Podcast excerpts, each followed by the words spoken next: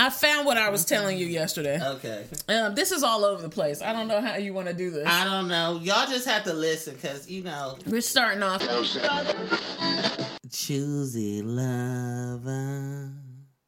Sing it, babe.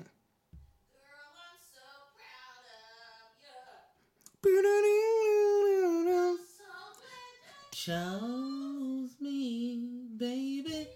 Today I cannot give a fuck. Cause Karen cost me a fortune. Cookie that's laced with that Mary. I'm how I praising the Lord. Today I cannot give a fuck. I say remember the Sabbath. Rest and recover tomorrow. We gon' be back in the saddle. I cannot give a fuck. Cause I got none to give. But like I know with some kids. We all fall short of ideas. Hey, on my timeline, all I wanna see is my woman. Half naked turning down replies from niggas who want it. You can your disaster. They been draining my data. All the friction and fickleness only making me callous. I'd rather have a hard on than a hard heart.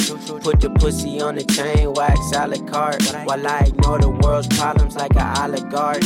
Free love in this bitch like it's behind bars. Shake, shake, shake, shake, shake like an earthquake. That's supposed to turn my whole state to a great lake. Before crime was committed, the type of person that commits crime came before that. Yeah. Mm-hmm. Yeah. Yes. So the the it's constantly what black people, marginalized people are up against is a constant assumption and deep psychological belief that they are criminals. Yeah. Right? The defense is trying to prove that George Floyd is a dangerous person. Is Yeah. somebody who needed to die by those means, right? It's mm. the same reason why most black neighborhoods are surveilled by police because of the belief that black people are going to are criminals period mm. like that is there's something it's, this goes back to lynching right lynchings happens often to say black cis men but also black women and children were also lynched. But per, um, a large majority of the people that were lynched were black cis men. And that was done as a way to say you cannot harm white women. Right? You are gonna you are putting white women at some sort of uh, you're making them uncomfortable or you uh, we have to protect white women. That is what the kind of messaging was around lynching and it still is Yeah. right it hasn't changed. So i don't i just i thought that that was interesting. The who commits a crime came before what a crime is. Yeah. and everything else is stacked up against that. A big trigger warning um, for this episode, like a major one. They- all of them need that, But this one, especially, even what you just said, needed like boom. yeah You know, like any that that it is it's very harrowing yeah to talk about. It is not easy to be experiencing it, talking about it. That is hard. It is Yeah. difficult on the psyche. yeah And I don't think people understand that because of how yeah information or Mm-hmm. education around racial and social justice has been commodifying. Um, it starts to people start to lose what is that is actually happening to people. Yes. Um, inside of the analysis, Mm-hmm. the analysis is what uh, is is the value, not the person and the impact that it has had on them. Mm-hmm. Which is why we so often forget the names of you know a, a lots of people who have experienced, you know, state violence in a multitude of ways. Mm-hmm. You know, if it's not police brutality in a lot of people's minds, then it does not, um, or if it does not culminate into death, Yep. to the death of a black person, um, then that is the measure of what is considered violent or considered worthy of people's time and people's attention. Yep. And I think that's what I was saying yesterday about, you know, a, a dead black person is worth more than Yes. One that's a lie. Yes. It's just the treatment yeah. of black people's pain, the treatment of what happens on a regular basis, and the, the, the ensuing desensitization to it. Yes. Even inside of our zeal around all the shit that we know about racism and, and all the Mm-hmm. shit we know about capitalism and abolition, and you know we know all of these things, Mm-hmm. and yet um, the the focus is on how much we know, how well we're able to educate, how eloquent we're able to do it, all Mm-hmm. the fly shit that we're able to say on the internet to get support or to get, you know, to curry favor with people. Um, meanwhile, like I've always made the cases that white people get um that it's almost like what, what we were talking about with neoliberalism a market term to to to describe a more ha- hands-free um deregulated government but it's also broadly come to describe a phenomenon of just people being I don't know, agents of the state. It's that's the best way I can put it mm-hmm. right now. But what I was saying is like instead of a lot of people's conversation about race being what white people have done and how to divest from white people and divest from their businesses and divest from their corporations, what we talk about often is you know what has happened to a black person or what has happened to a non-black mm-hmm. person of color. Mm-hmm. Um, and not the perpetrators of that. Mm-hmm. Um, or if we or we'll say it's a function of white supremacy but we're not delving into how white supremacy is operating even in our analyses even in the the sort of market economy that has become anti-racism work or diversity and inclusion work. And so what white people are positing often is y'all are the problem black people you Yeah. know i will support y'all you mm-hmm. know i'll you know give you some money i'll fund mm-hmm. you figuring out the problem uh, but at the end of the day i'm still gonna profit because you're not gonna be concerned with you know how my business or my corporation Yeah. is also complicit in pe- your deaths at the hands of the state. Well, what I was mm. saying earlier and what you're, I want to, this could honestly be the whole podcast because this is something that infuriates me, even on the, if you take out, if you take out race and social justice Yeah. as a as a course, right, as a conversation, as a Mm-hmm. workshop, and let's just replace it with something like sex education. Yeah. If and sex education obviously includes racial and social justice, but I'm just saying, if I, for example, the conversation around consent. Right? I have a conversation about consent in my classroom, and then afterwards, I see students walking up to people and with their arms out like as an embrace rather than asking can i give you a hug? Right? Yeah. it what i think i've asked this question before but what is happening where what we just covered for the past two hours in a classroom is it transferring when you leave the classroom? Mm-hmm. And i feel like this happens a lot with how white people position black people even when they're like well i've read toni morrison and i've read Frantz, frantz fanon and i've read james baldwin and i've read angela davis but then it doesn't transfer in their life. You're just telling me you did these things that you read these things to make yourself seem appealing to me to make me in this moment feel like i'm safe or something or to make yourself look good. But what how is what you read reverberating in the world? Well, it's not because white people are scared of other white people. You But know, that's my- fi- that's my Right. question, though, is- Coming, uh, Yes. They'll never have to come up against the state. yeah, yeah, They yeah, don't. They will not. Yeah. How often do you hear white people talking about the state? Never, Even using that language. never. Using, you know what I mean? They don't even Never. know. It's almost like the state is invisible to them. It's like It's a, never said. It's almost like a phantom. It's like it's not. It's not. It doesn't relate to them. They are the state. They it is, a, it is a part of them. So they don't never externalize or You know, as a um a, a separate entity. Mm-hmm. You know, mm-hmm. they are not agents of the state. They are what the state protects. It, it is a, a, a almost They uphold order- it. They uphold it. You know, Perpetuate. it's almost mm-hmm. like it's a, upholding. It upholds them in the same way a chair. Yeah, The legs of a chair. You Yeah. know, upholds the structure of the chair. Yep. You know, so it, it's more than that. They have. They don't have to do much. Yep. They don't have to do much. It's all in the function and the design of whiteness. yeah. Um, and I think that that is the part of me where I'm like, I don't,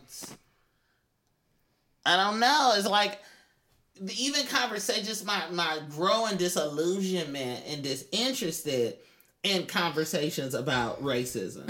Um, and I don't, I think a lot of people feel that way, and it's not that I have disillusionment with conver- with talking about race or racism. I just have disillusionment with white people not being the targets of the conversation or them not suffering any consequences Mm-hmm. None. or us having to unearth a treasure trove of Mm-hmm. information and evidence uh, to make the case that white people have been consistently violent and that that violence is often ignored uh, for the greater good of the uh, the the mythology surrounding this country. Yep. We we.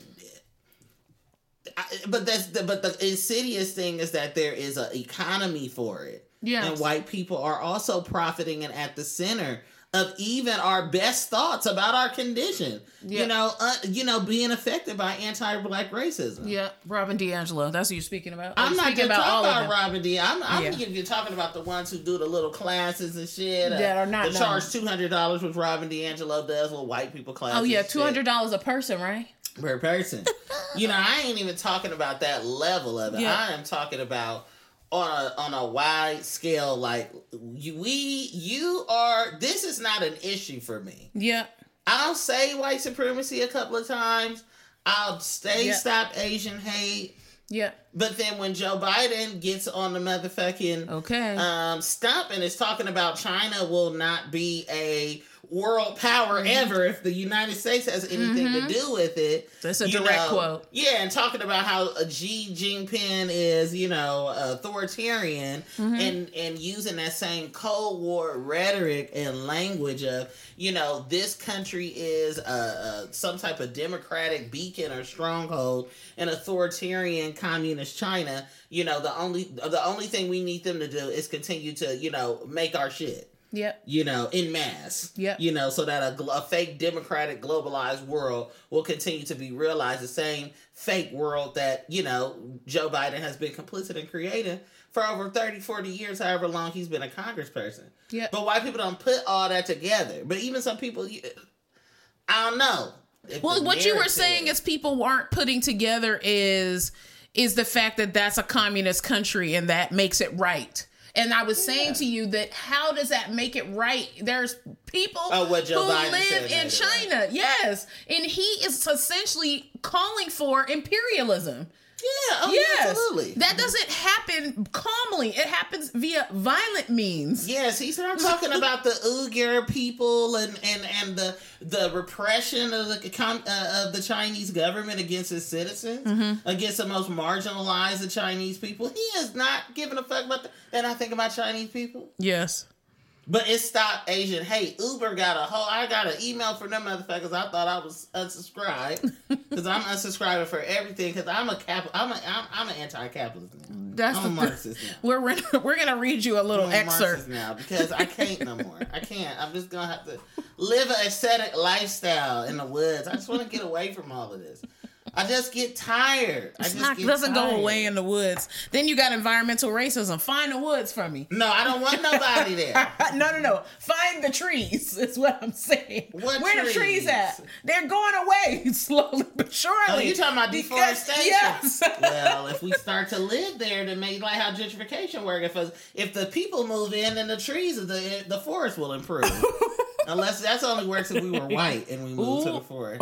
All the deforestation would stop. It'd be just one coffee shop. So one thing that we're gonna start doing, hi everybody, Hi. that we're gonna start doing at the top of our podcast is we're gonna start reading you excerpts from books that we are reading. Mm-hmm. It- this is not a book club. As much as we would like to start one, no way in hell that this is happening. There's lots We- of local books. There's a lot. Yeah, please join your local book club and buy from black owned bookstores. We'll list some of those in the description.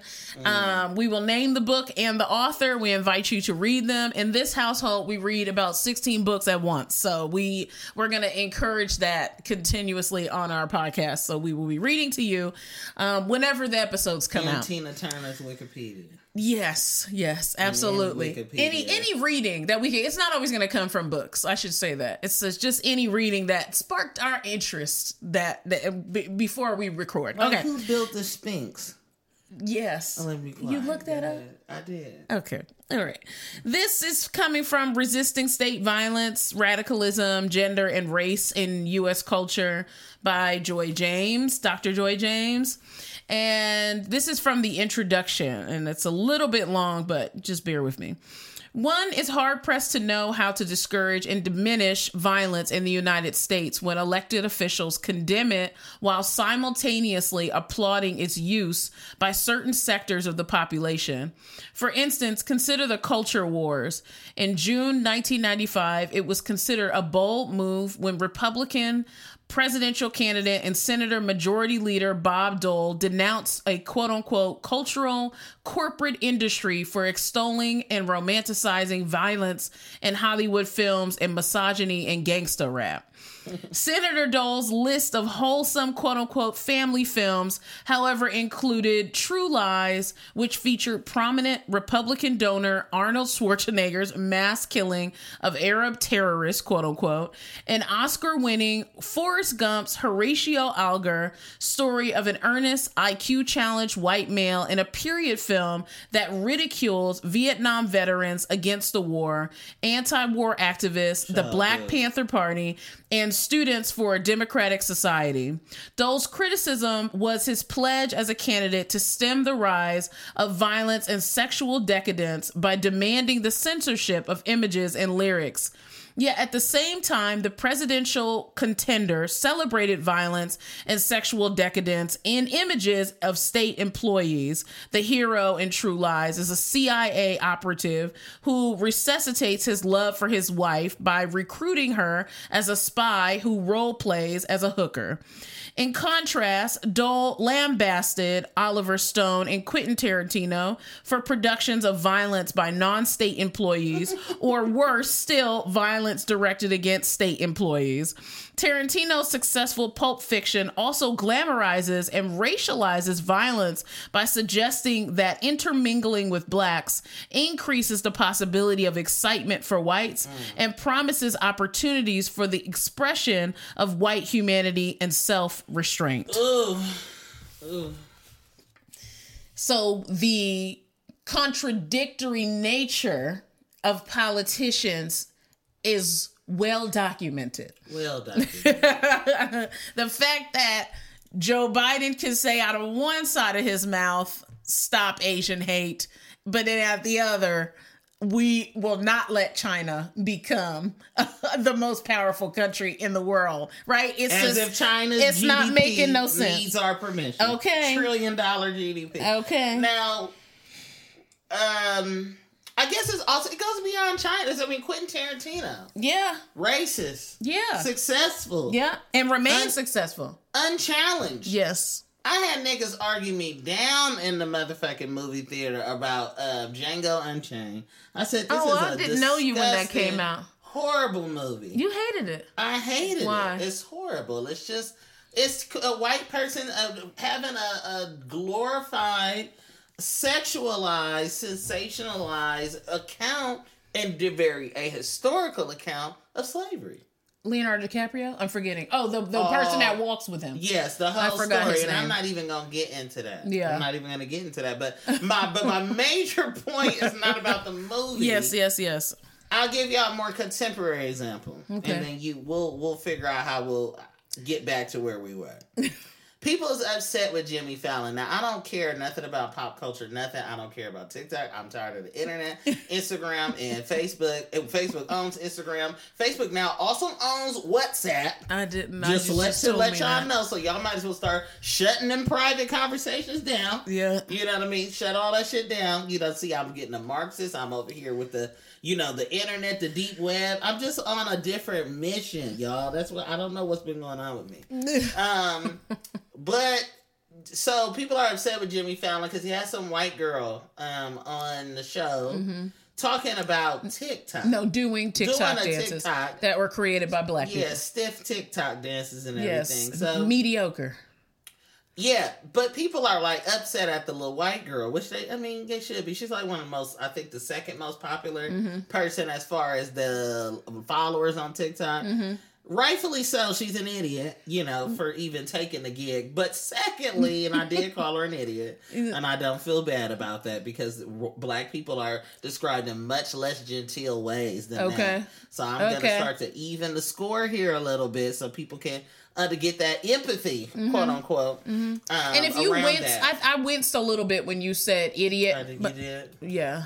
I winced a little bit when you said idiot solely because of my indoctrination that white people, white femmes in particular, are Mm. to be protected and are innocent. And they didn't do anything wrong. An idiot is also ableist. So I just checked. Okay, I will. T- I Yes. will. T- I will admit, omit that. Her her choice to do this was completely profit driven Yes. and poor. yes. Um, but people are upset. But Jimmy Fallon still has a show. yep. Yep. Jimmy Fallon has, I believe, I don't know if it was Jimmy Fallon or the other mother, Jimmy, whatever his name is, James. Jay Leno? No, Jimmy Fallon, not the other one. What's the other one? Really popular late night host. No idea. Uh, yeah, we watch him sometime. He come on late at night. What's the name? Jimmy. Is it another Jimmy on TV? I don't know. White what doesn't Jimmy. matter? The other white Jimmy. Deadpan comedian. Y'all immediate. Uh, y'all gonna be like, yeah, that's him. Woo. These, I don't We're know if talking it's about him him. or Jimmy Fallon. One of the motherfuckers that did blackface, all types of stuff. Really? They say all the all the time they're making insensitive, racist jokes. Uh, all the time commodifying or cap uh, co-opting um, AVE and Yes. black language. SNL is also a, you have a huge problem with that. Yes. But nobody is going to Lorne Michaels and saying, we getting SNL off the television. But this is what I'm saying. Or. Jimmy Fallon is off What? the television. is what is required to Mm-hmm. connect the damn dots. I know for a fact a lot of white people are not reading these damn books. I know that for a fact. But for the people who are, what is the con- what is stopping y'all? Is reading this book when I'm reading this book for example, Resisting State Violence. Mm-hmm. I'm like my brain is exploding. Mm-hmm. I'm looking at okay, wh- what what do I need to give up? What do I need to manage? What do I need to look back at and be responsible for? What do I what can I do? What what is my role? Those are all the questions that I'm having over and over and over and over again when I'm t- thinking about this stuff. Yeah. What do y'all think about? it? You just think like, whoa, a great insight. Oh wow. Yep, But the move bombing and in brain Philadelphia. exploding. No, it's my whole It's your body. spirit. Yeah. Uh, ooh. It's your spirit. Ooh, my spirit. It's because you can actually relate to the content Yep. has context in your life. Yes, currently. This was written in the 90s. This was written in 1996. Yes. Yes. You were just a tyke. Yeah. What a difference it would have made. Well, so much trouble it would have saved you. Yeah. The maneuvering the machinations of white people and whiteness had you read this at a young age. Yeah. Or had this been instituted, had this book been proliferated as something important Yep. for black people to know in 1996. Yeah. Instead of us being like, we love Bill Clinton and he's the first black president in 1996. that was the rhetoric. That's what I'm like. I, That was the rhetoric. That was the rhetoric. That was the rhetoric. But that's still the rhetoric. That is rhetoric that people receive. My stepmom, my stepmom and I have had a damn journey. Okay, come with me on the journey of of stepchildren who have really had to come around to their step parent or never came around. I salute y'all as well. She texted me today. I didn't tell you this because it's happened tonight. Mm-hmm. She texted me today a tweet mm-hmm. from Joe Biden mm-hmm. that is in celebration of Trans Day of Visibility. My stepmom misgenders Ebony on a regular basis, doesn't affirm the fact that I'm non-binary. I don't know that definitely doesn't affirm the fact that Eb is trans. Like it doesn't happen in our presence, but we know that it happens via my siblings. So the fact that she's doing this is interesting to me, but who it's coming from. It needed to come from Joe Biden, mm-hmm. right? The president of the whatever, this imperial police state, Yeah. for her to validate my identity. Yeah. Do you get what I'm saying? It's like my stepmom is not alone in thinking that mm-hmm. it's great that Joe Biden is doing that. Yeah. There are people who still believe that Barack Obama was a great president. And they are not moving from that. Or that any president could ever Any- be great. Any president. Mm-hmm. 100%. percent So what do we do? I just I don't know. I feel at a loss of what then do we do? I mean, I have taught and Ebony has been there. I have taught five four to five hour long racial and social justice workshops poured my whole heart into it spent months prepping to make sure I could fit everything into five hours. If you think that's a lot for racial and social justice, think again. It is not. right? And you don't even know where various people are in their understanding and their learning. So you're making it essentially for everyone, but also in a way that's challenging. Anyway, mm-hmm. I have taught for that long and and said opened it up to questions at the end and been met with questions like, okay, what can we do? And can you give us like some inspiration? I want to feel happy. Uh, I have been met with that. Like, where, yeah. where, where have you been? We know about the problems, but can you tell us something good? I know you've been like, talking. You tell me. I know you've good. been talking for five hours, but like, could you give us some inspiration? Like, Wait, what what what where is the breakdown? What's the breakdown? She the book is called Resistant State Violence it's, by Dr. Joy Okay. You, you really do in every and way. What does it look like when you are not resisting it? well, or that you don't even know that it exists, right? You don't mm-hmm. even know. You don't even, and that, it, it, like we say all the time, privilege, white supremacy, all of these words, they are not sufficient to the deep violence that is actually happens to people right to mm-hmm. spirit to to to literally people walking the earth right what happens to them to say what you have is privilege of not realizing that the state exists is not sufficient right mm-hmm. that what you are experiencing is a white supremacist world it's just not enough like uh Ta-Nehisi Coates has a quote about this is that it's just not sufficient the term white supremacy it doesn't elicit mm-hmm. the amount of pain that is caused to people the amount of mourning that is happening because of this structure. And not only that, it's not it's not I don't even think sometimes it's not that people don't know it's happening. People, I think it is an elitist thing for people to assume that the most marginalized among us because they don't have that fake validation from the ivory tower or from white academic institutions and what they have deemed as um, centers of knowledge, have deemed themselves as centers of knowledge, even though there are ancient cultural knowledge systems that far exceed anything that a white institution, Ivy League or not, could tell us about us. Yeah. Um, re- even not having that, there's an assumption that, you know, they being colonized is not enough for you to know what the fuck is going on. Yeah. Experiencing being incarcerated or having a threat of incarceration looming over you every day as a black person and a threat of violence, people know. Yep. People know. I do think that there are other things that become made up inside of, again, going back to capitalism, where it's like, well, let me pretend that it don't affect me or that yeah. if I'm just my labor power, okay, as as a as um a somebody who is only has my labor power to offer, okay, and, and the means of production is owned and controlled by somebody else. If I play nice. Mm-hmm. If I do good, if I just work harder, yeah, um, oh, it's very good. Then I know that I will be all right. Okay, like none of that stuff that's happened to these other niggas You'll never see me on video. Yeah, that's you know what, what, it mean? is. You'll that's never, what it's cognitive dissonance. That's what you're talking. I don't think that's dissonance though. That's dissonance.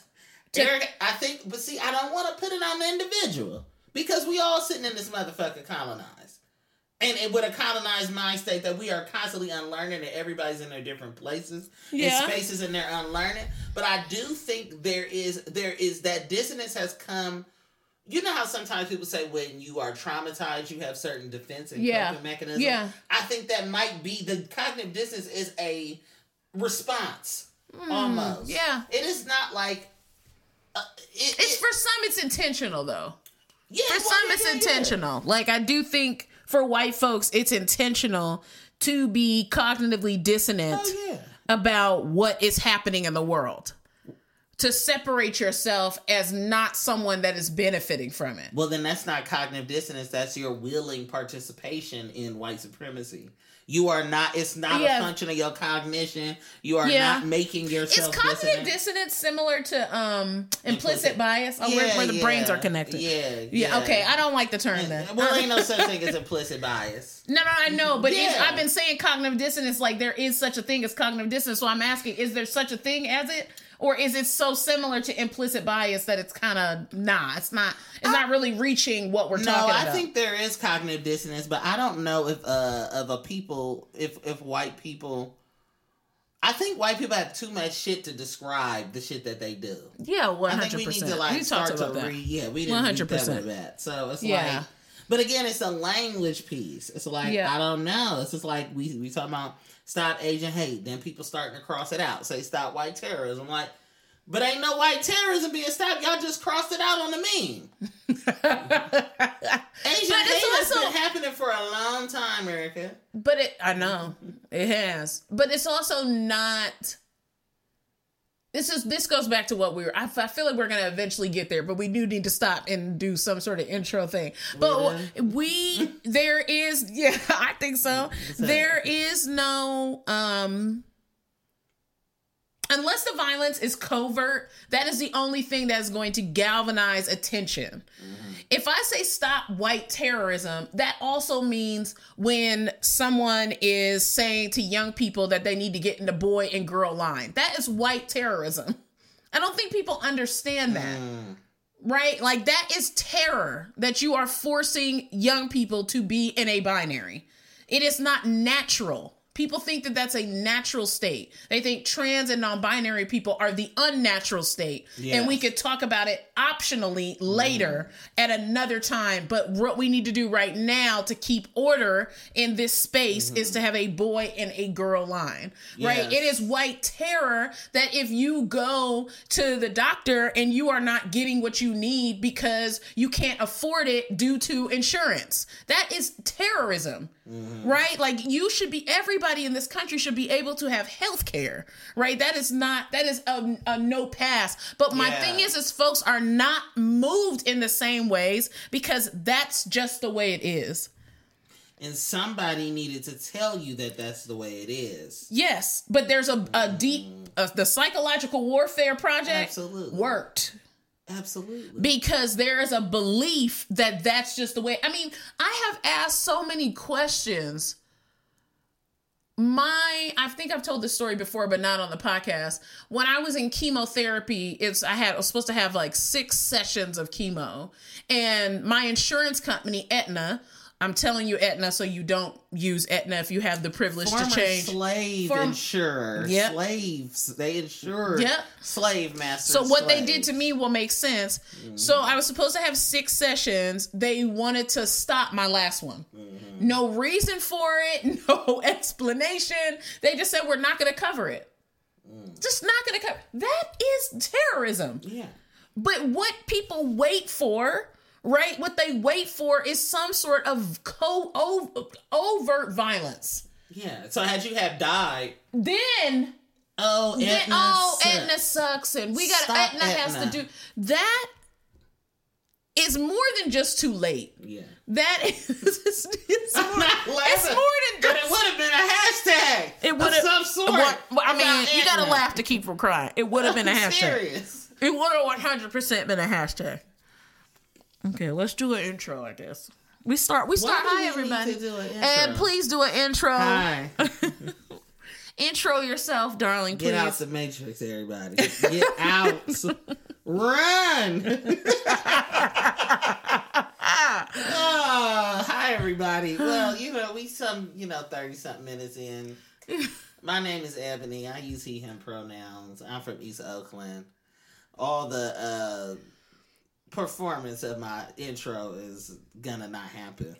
So you're just gonna get what you're gonna get when you get it. And that's how this is gonna go. How you doing out there in TV land? Welcome everybody to Hood Rap to Head Rap. It has been so long since we have recorded.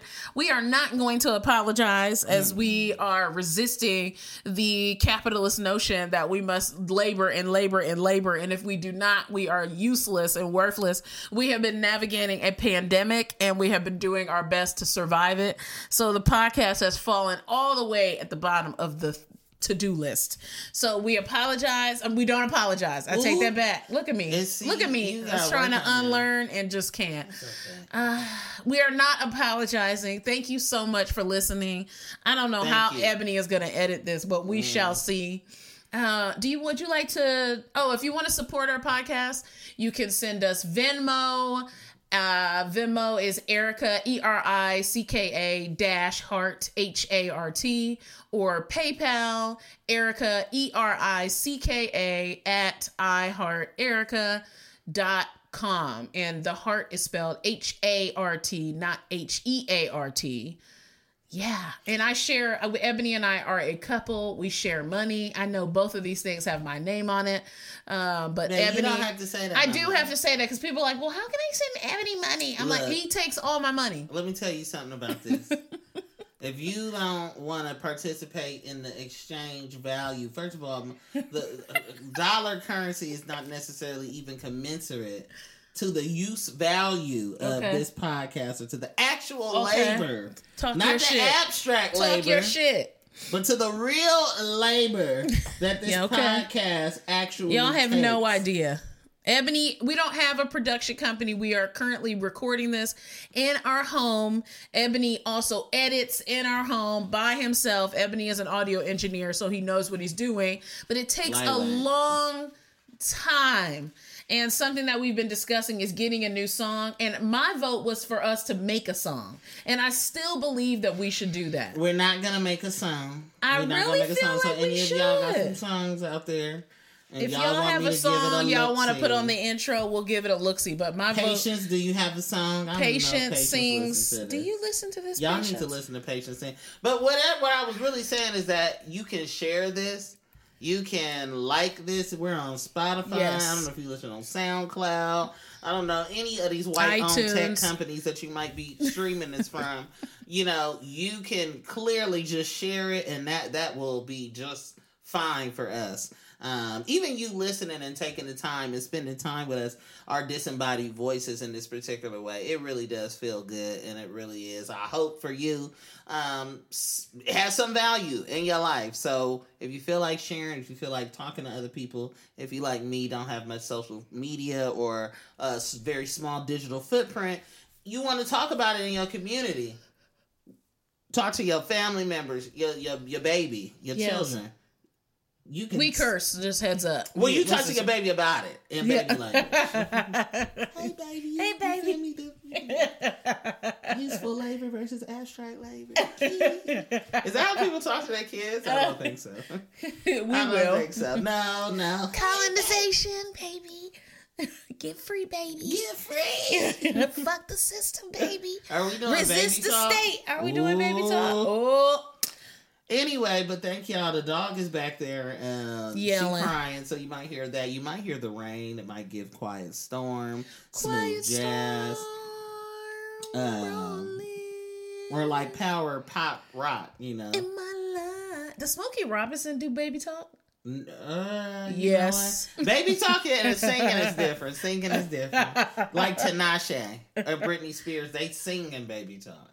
Hit me, baby, one more time. Do anybody My accept? loneliness. She went deep there. Uh, well, that's because right, she was It's going off. She was snapping. But do anybody know that Tinashe and Britney Spears call, song called "Slumber Party"? Who's Am I the only Tinashe? person that you don't know Tinashe? No.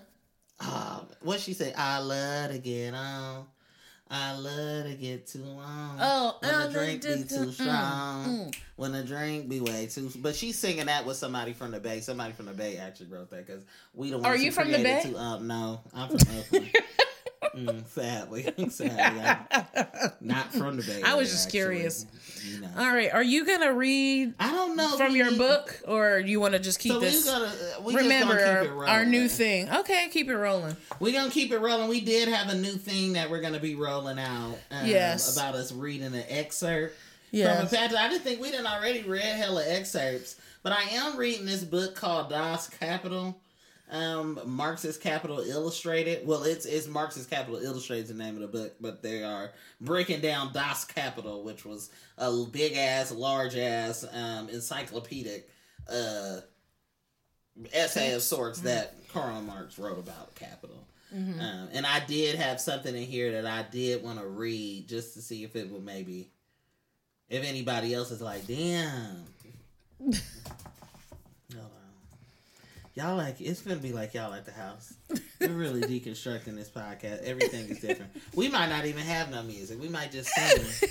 I love that. Private dancer, dancing for money. Do what you want me to do. We might just do Let's it talk like about that. let's talk about Tina Turner real quick. Okay, you don't want to see. You don't want to read about. You don't have your you don't have your thing and together. commodity fetishism. Or I think actually talking about Tina Turner might turn into talking about uh how capitalism has to go away. I love Tina Turner, so I'm giving her all my money, all my capital. Whatever Tina Turner at this point in her life with all her millions of dollars, Tina Turner's the only millionaire. She deserve all the millions.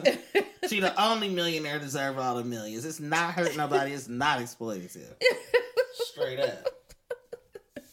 So we watched the documentary on HBO uh, called Tina, and it was excellent. It was excellent. It was truly excellent. I think what is heartbreaking for me in any abusive relationship, whether it be with mm. individuals or family or institution, is the amount of people who stay silent right? Like um the person, the survivor of abuse is always for the most part to, I don't even know if I can say for the most part is sometimes applauded for coming forward and sharing about what's happened in very rare cases of what's happened to them.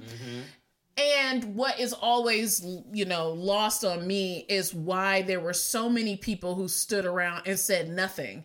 And in the documentary, there's all of her managers that she had throughout time, the folks that were In the band, in the just thought about band, managing had a twelve piece. And it was like a white woman. I can't remember her role. What was she like? The PR. She was like? Ike Turner, like right hand. Yeah, she one time, uh, obviously, trigger warning, we're talking about abuse. Tina Turner was in the hospital because Ike Turner had harmed her so badly. Uh, and this white person was like, You can't die on me. I'm like, Wait a minute. Where were you before this happened? Right? Like, we got to a crisis point with my mental health. right. And then the thing is, is don't die on me. And then what? Are you going to get me out of this situation? So don't die on you so you can continue getting I continue to Turner Revue checks. That's what it was giving. That's what it was giving. was, And yeah. So yeah, that's that's disheartening to me. It's the amount of people who the labor is always put on the person experiencing the abuse, not the folks who are just bystanders witnessing the shit.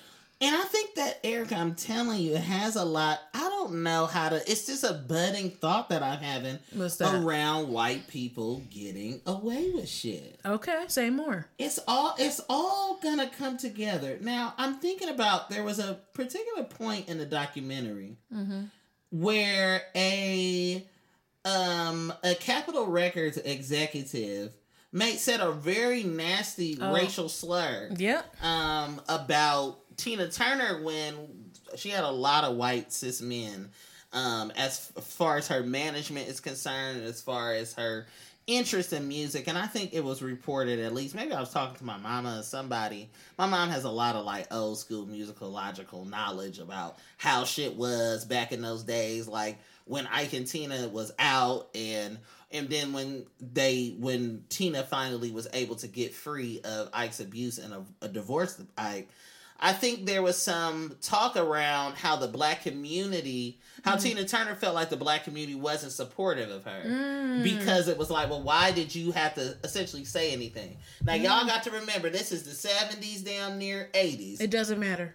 it doesn't matter. And also there's no public conversations about interpersonal violence and abuse. And if there is for black people, those conversations are hampered by respectability politics of like mm-hmm. we all we had was the illusion of Ike and Tina being perfect. Mm-hmm. Why would you say anything to anybody about it?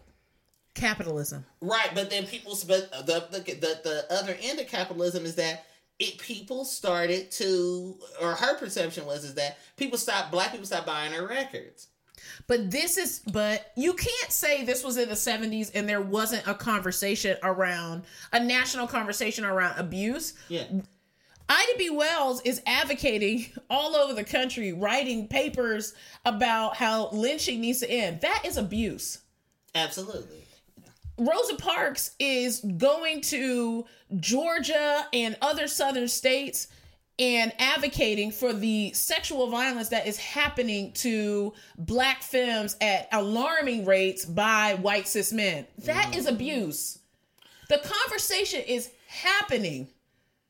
But- it is it is not the mainstream conversation because of what the media wanted to perpetuate about the civil rights mm-hmm. movement, right? Mm-hmm. This I this perfect um victim, mm-hmm. essentially this this victim that is that is uh, can be the I guess the perfect spectacle for violence, a black cis man, right? The leader of the civil rights movement is seen as a black cis man, So any violence that happened to them is more salient, One more hundred visceral, percent. Even horrible. though Rosa Parks is doing all of this work, right, uh, with Recy Taylor yeah. Mm-hmm. and every other victim that you know was that was happening, but that got shunned, right? Ida B. Wells. People don't even know the damn work Ida B. Wells was doing. This is That is true. all. That is all advocating for abuse to end. So, and those are just two examples. I know that this was other places.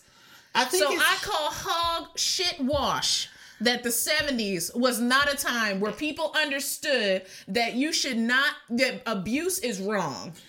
people but see the thing is erica people are not saying that lynching the narrative you, you gotta also understand all of this in the context of this idea of america and mm. patriotism and th- this is this was something that people i mean damn W.E.B. Du Bois and other black people had to go to the United Nations in like 1950 and be like, hey, what's happening here is like we're mm. at a crisis point in the mm-hmm. United States dehumanization and violent, almost near genocide. We charge genocide, I believe, is mm-hmm. what they said in mm-hmm. 1950 to the United Nations, a cohort of black folks who came and was like, look, you got to do something about this. You need to view this in the same way as you would a, a, a, a worldly or international um, incidents of genocide. Um, what's happening to black people in the United States. Now, people are not looking at lynching, even at that time, as abuse. People are not thinking that lynching is a. Well, then I gotta say, who what people is not thinking. I'm talking about the larger national stage or whatever. I guess it's back. uh, You know what it is controlling people's thoughts or. You know what it is. We what you are speaking to mm-hmm. is the indoctrination mm-hmm. of the binary, of the gender binary. Mm-hmm. And In what way? of in the way of this is a, a cisgender heterosexual couple and abuse happens. And a man if he gets if she upsets her if he if she upsets him then it's his right to do something about it. And for him to control and men are controlling and that's just how men are. Like that is all the psychological warfare of the gender binary enacted on cis folks and cisgender folks, cisgender heterosexual folks have always had the upper hand in having the media, having mainstream quote unquote conversations Yeah. be the focus on them. Because that narrative, that abuse and this like, you know, uh this this idea that folks didn't exist outside of patriarchy right that Right. that trans and non-binary people didn't exist in the motherfucking 70s and didn't say you know actually none of that is okay not to say that abuse does not happen in queer relationships We know. i'm just saying that not everybody was Mm-hmm. inside of this binary people existed outside the binary and were living queer lives and queer existence in the 70s and we're like that is not okay there was also cis folks who were were like, absolutely not. We should Yes. absolutely not have abuse. The mainstream conversation in this country to Mm. this day is that men have the upper hand. Cis man. Cisgender men, 100%. Mass people as a Mass whole, people yeah. are violent. Mass people are are are out of control and they need to be quote unquote controlled by a woman. But a woman is supposed to be subservient to a man. That is still mainstream conversation. Like we are in a, a queer ass bubble where that is not. But the thing is, is though I don't know if anybody was like that's abuse because the world was not saying that that is abuse. That somebody is being lynched. They said racism is violent, but it's not interpersonal violent abuse. But babe, Or violence. fine, fine. Maybe they didn't count lynching as abuse, but what I'm telling you Mm. is still to this day there's uh, debates about what is abuse interpersonally. What just happened to Saweetie and Quavo? There, people are arguing on the internet that that wasn't abuse.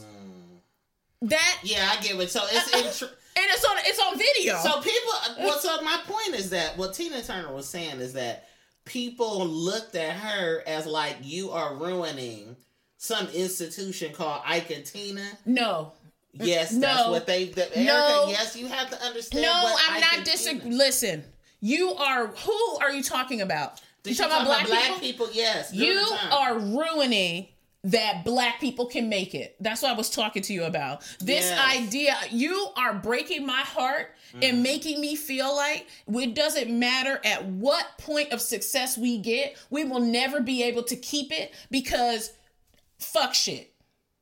It's like I am dis I am upset with you because you are making me feel like I could never amount to what you have. So please keep going so that I can continue to have hope. It is 100% self-centered and ridiculous. yes. And it doesn't care about the other person. Please keep making music. Please don't break up because I want to grow up to be like you. Yes. Please just endure. Oh, is it really that bad? People say shit like that. Yeah, so you can have some type of success, right or my system. my relationship is also shit and i don't want to leave Yeah. so you can endure it too Now I don't know. Now I, I think I don't necessarily buy into again. I don't buy into the idea that black people as a whole um were not mar- not interested in Tina Turner's music once she left Ike, but it, it is telling Mm-hmm. to see stadiums full of white people. yeah you know, full, listen full, when Private. Dancer came out, which was a, a smash album. When that came out, white people really being completely interested in it and really consuming Tina Turner in a way that they really didn't consume Tina Turner before. Then Tina Turner is getting, you know, comparisons to Mick Jagger and um, Yeah, even though Tina saying that. Turner far exceeds and outweighs anything that the Rolling Stones and Mick Jagger and all the motherfuckers didn't ever did in their entire lives. Uh, was one of the Tina Turner is a progenitor of rock and roll. Absolutely, one of the first, one of the pioneers. Um, so I think that is just that's the hard part for me to reconcile. Is like there are hella white people around Tina Turner buying Tina Turner music, and then there's also this prevailing belief that okay, black people don't fuck with Tina Turner no more because we somehow have all our our all of our abuse under white supremacy has had us accept um, domestic violence more, interpersonal violence more, and I, I don't necessarily. No, I'm not into saying that. No, no, I'm saying Yeah. about what what people have said around. no like, the, the white people accept Turner got. white people accept abuse too out of white people around her I know, and but the thing is, is that you. I also have to think about like there was a, a person in that uh documentary who you know said a racial slur about her. A, yes a president of Capitol Records at the time, and I looked up you know the time that Tina Turner was on Capitol Records, and I'm pretty sure it was this person named Don Zimmerman. But the person telling the story and actually the white person saying the racial slur, repeating it, Mm-hmm. what was told to him when he said he signed Tina Turner, he never said their name. he, He never, never, said the he never name. he never said their name and he also didn't say i corrected them he said yes i am going to sign her the way that he said it he said are you really going to sign that n word b-i-t-c-h Yeah. And she, he said yes. He didn't say don't say that. He didn't say you should never say that. Here's I'm I'm gonna release this recording. I'm gonna make sure it's all over the place. no, I yes, I'm going to sign with with this racist ass company. Mm-hmm. Is what what he said. It's just a protection that Mm-hmm. white people get. It's just it's just too much. Yep, It is just entirely too much. yep. And It's it don't stop. Mm-hmm. everywhere. It's everywhere. Even in the rhetoric of stop Asian hate. Yes.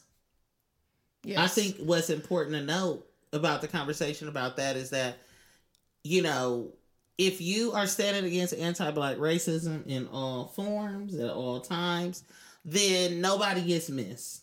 Um, if you have, again, some type of interest in the past, in history, you will understand international poor people's movements and struggles pre Vietnam War how influenced you know a lot of uh, Black Panthers were by Mao, um, which that's a whole other story. You know, even with the Black Panthers with Black cis men and Huey P. Newton just got a um, a street named after him in West Oakland. I didn't know that. Um, but Huey P. Newton was a piece of shit. He was actually very abusive Mm-hmm. um, to want to a lot uh, and very misogynistic um, to a lot of b- black femme Black Panthers who really did most of the legwork and Mm-hmm. the groundwork. Um, and many of them, like Elaine Brown um, and Ericka Huggins, you know, being largely uncredited on a national stage. They name for other people if you're not from the town don't And ring bells. Shakur. Yeah, they don't ring bells in the same way as you knew Huey P. Newton does. Yeah. They don't have a No. you know, Elaine Brown and Ericka Huggins is still alive to Yeah. this day. They don't have uh they're celebrated in Oakland, but they don't have a street named after them. Huey P. Right. Newton Drive or something. right. Um but that goes back to what you said. Mm-hmm. The quote that you said what? yesterday. Oh, about a black person being Mm-hmm. yeah, yeah, a dead black person is worth more than one that's alive. Yeah. And I know that statement might be jarring, uh, but the reality of it is more jarring Yeah. for those of us who are One hundred percent. Yep. um, and what that what that means. Even t- t- look, so I think that what I'm I'm talking about is like white people are protected in so many ways that even in incidences of constant aggression, like you talked about with Trump at the beginning of COVID, you know, saying clearly, blatantly anti, clearly, blatantly anti-Asian, um, you know, statements. Yeah. all the time, kung flu, everything else. Don't even have to go down. Yeah. the the list. Yep. For year on a national stage, I mean that what they say is the president of the United States is the most powerful person in the world or some nonsense. That that's Yeah. not a that's not he he is a major influencer. Right. Oh, that that's He's the first known, influencer. known all over the world. The it's president is the household name. Okay, so it's not like nobody heard it. Yes, that's the Okay. first influencer. You just you just welcome down. He's But- saying that all over the place for four years. But not only that, concurrently, Mm-hmm. the deportation, even under President Obama as well, and even now under President Joe Biden, Uh-huh. Yep. the deportation of Vietnamese and other Southeast Asian people Yep. happening at rapid speed. Yep. Yep. Stop Asian hate has to encompass that. Yep. State violence Yep. against Asian bodies. Yep. Through gentrification of different Chinatowns um, all across the country, um, particularly in places like Philadelphia, where the city governments literally conspired to um, push both black people and Asian people and Chinese people specifically um, towards the outskirts of the city and develop into Chinatown and to put like freeways and all different types of stuff in Chinatown. Um, or places like in Oakland, California, where lots of uh, senior housing for uh, predominantly Asian communities in Chinatown um, were the subject of like you know develop speculation from real estate developers. You know, saying like, okay, we might have to move these or just demolish this you know senior citizens apartment, assisted living apartment for Chinese people um, in order to make room for some luxury apartments. But then I'm thinking about Joe Biden. And Joe Biden said recently, I think it was maybe a few days after, um, and he was speaking about Xi Jinping, the uh, president, uh, dictator of China. And he was saying, you know, China will never be a world power, essentially, if the United States has anything to do with it. That's a direct quote. That's Yes, like if the United States is, you know, we're we will mm-hmm. never allow China to have power. Mm-hmm. And I thought what was so interesting about that is the celebration of it. Mm-hmm. It's like one second people decry anti-Asian xenophobia, but then they don't see U.S. imperialism as a form of anti-Asian xenophobia, um, or where you know it's not like Joe Biden is like, okay, you know what. China's government is super repressive against its people. We really care about the Chinese citizens living there. We care about the the Uyghur people um, who are actually being targeted uh, by the Chinese government in the form of genocide right now. At the moment, I don't think Joe Biden has ever mentioned about the Uyghur ma- massacre that's happening in China. Uh, but instead, it's all about you know this fake like uh, dichotomy between communism and democracy. Okay. Um, it's nothing about the people who live there. It's nothing about the globalized. It's all about the globalized financial interests of the United States. It's all about China's trillion dollar GDP, which the United States is competing against. Um, so fourteen trillion dollar GDP. Joe Biden also made those comments on the heels of deep deporting over maybe Yes. a hundred Vietnamese people after after um, legally, you know, asserting that there would be a stay of deportations. So Joe Biden went back. Yeah. They talk about white cis people. Yeah. Joe Biden Yeah. went back against his word of staying those deportations and immediately began to deport Vietnamese people, and that has been happening since at least January. But there was no hashtag to match. So Yeah. Okay. and it's a lot of infantilization. Okay, you okay, know, say the part about like that Asian yeah. people don't are not self determined enough to, you know what I mean, to, you know. Defend or to rebel or to resist what is happening because there's lots of Asian scholars, lots of Asian activists uh, that people do not talk about. Mia Mingus, Diane Wong, like there are so many people have been talking about um, the the ways that white supremacy has specifically targeted Asian communities historically, and it just gets little to no traction. Yeah. It's it's just interesting to me that people are not making that connection, and that a lot of the conversations are, well, black people are doing something wrong to Asian people, not you know the the um, we had a, a president for four years who you know made it a point and a habit um, to stigmatize Asian people um, and to you know just like they did with Ebola um, for black uh, people in Africa, um, racializing a disease in order to associate it with a people.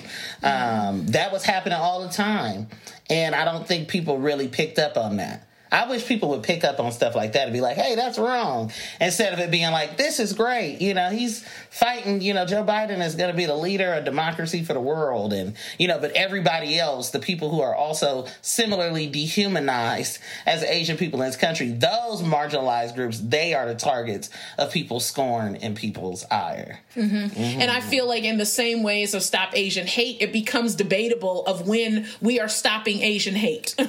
Yeah. Of how when when does that actually happen? Does it only happen when Asian people are being murdered, or does it happen when most Chinatowns across the country are being gentrified? Right? When exactly are we having this conversation? Um, and I, I, this is not the fully fleshed out thought, but I'll leave it for y'all for food for thought. Is uh, whiteness decides what is violence. Whiteness decides what um, is something to be responded to. It's like it's easy for people to l- let's grasp onto the low hanging fruit of you know we hate you know black people. You need to talk to your community. These this violence you know is happening you know vis a vis black people, um, rather than talking about all the ways, even in a lot of these incidences. Um, you know, like an incident in San Francisco, a white cis man, you know, hitting and uh, and assaulting mm-hmm. an Asian elder, mm-hmm. like you don't hear about that. Mm-hmm. You don't hear about that. And and other Asian people are not like, I'm hearing about that. It's also greatly colorist as well because who exactly are it's even with 9/11 there wasn't a stop Asian hate hashtag when Muslim people were greatly being called terrorists constantly and being profiled at airports. And that still happens to this day. And that wasn't happening, right? South there's a Southeast Asian man who was this is trigger warning, thrown from his car because it was carjacked by two white um, teenagers, 15 and 13. Um, and he died. And the This was in Atlanta, this was in uh, DC. DC. This And- was recent. Yeah, this was recent, and the mayor, I think it's the the mayor, the mayor of DC. Yeah. Yes, the mayor was like, "Oh, we need to work on how to protect yourself from carjackings." Didn't say anything about, "Oh, you know, this is a horrible incident and these folks need to be prosecuted." Mm-hmm. No, it's all protection of whiteness mm-hmm. over and over and over mm-hmm. again. The fact that that story didn't even go viral, right? What the media holds on to is this per- perpetuating that black people are innately violent. It goes back to what you said in the Yes. beginning. Yes. The people who commit the crimes was the type of person who would commit the crime was created before the advent. That's of crime. right. And there's a good book also called The Condemnation of Blackness by Khalil Gibran Muhammad, Mm-hmm. and that talks all about the creation of crime. It speaks to that very thing. Yeah. It breaks it down. Yeah. Um, So I wasn't easily. surprised when Asian folks were saying, you know, that black people are black and non-black POC are the majority. literally, this is direct quote, are the majority of the people causing the harm to Asian people. This was said on CBS. NBC, one of those major on shows. a major national news network. and NBC had a whole article written by a black person who said how it was. I didn't read the whole. I didn't read the article at all, but the headline mm-hmm. was how black people need to stand in solidarity with Asian communities. Right. So it's all of this buying into this very anti-black nature because that is so mm-hmm. easy. It's so easy to buy into anti-blackness. That is what you would do. Right? And- you would point the finger at black people. That makes sense in an anti-black world. You wouldn't ever look at white supremacy and how it is never ever intended for anyone in this country to live here other than white people right? And Yeah. because of the model minority myth, right? Asian people have been able to move up inside of that myth, move up in terms of class status, move up in terms of of uh, period, just in in in the ranks of racial hierarchy. Yeah. That has absolutely positively happened. It has to be named. It's kind of like saying that um, black excellence is a stereotype. It, it, it it's not a stereotype, um, but it is one hundred percent regarded It's a myth. It's a myth that there are certain black people who can excel and be the best The and the talented ten- exactamente. So the model minority operates similarly. It's like these folks are going to be able to get us out of uh, the depths of the abyss of being a minority and how hard it is and the hardships. And if we just look to how hard Asian folks work, then we will be able to get out of the situations that we put ourselves in, right? So uh, it is the work for Asian folks to really denounce the model minority myth, Yeah. right? And and it is it is uh, when it is happening to them, right? When it is being perpetuated on And them. I have worked with countless Asian people who never once said a goddamn thing when I was being harmed or any other black person was being harmed in an office. Mm-hmm.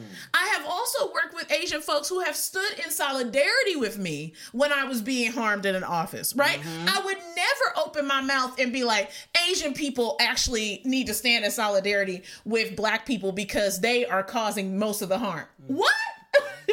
that don't even make any sense.